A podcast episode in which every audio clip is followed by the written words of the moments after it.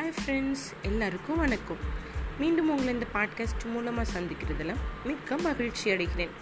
இன்னைக்கு ஒரு கதை பார்க்கலாம். இந்த கதையோட தலைப்பு இது சுமையல்ல சுகம். ஒரு முறை சாலையில் நான் கண்ட காட்சி. வாகனத்தில் சென்று கொண்டிருக்கும் போது சிக்னலுக்காக ஓரிடத்தில் வாகனம் நின்றது.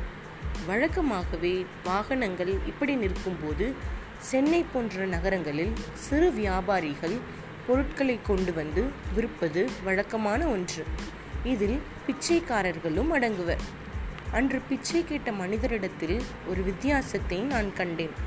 அந்த மனிதனால் நடக்கக்கூட முடியவில்லை. எழுபது வயது நெருங்கியிருக்கும். தள்ளாடி தள்ளாடி நடந்து வந்த இந்த மனிதர் மெலிந்து போய் கூன் விழுந்து இருந்தார். பின் பக்கமாக தன் முதுகில் ஒரு மூட்டை போன்று கட்டியிருந்தார்.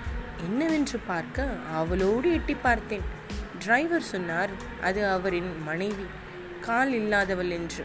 உடைந்து போனேன் ஒரு நிமிடம்.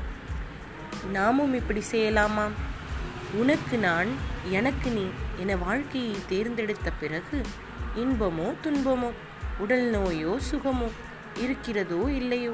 வயதானதோ இளமையானதோ? இணைந்திருப்பதே அதிசயம்.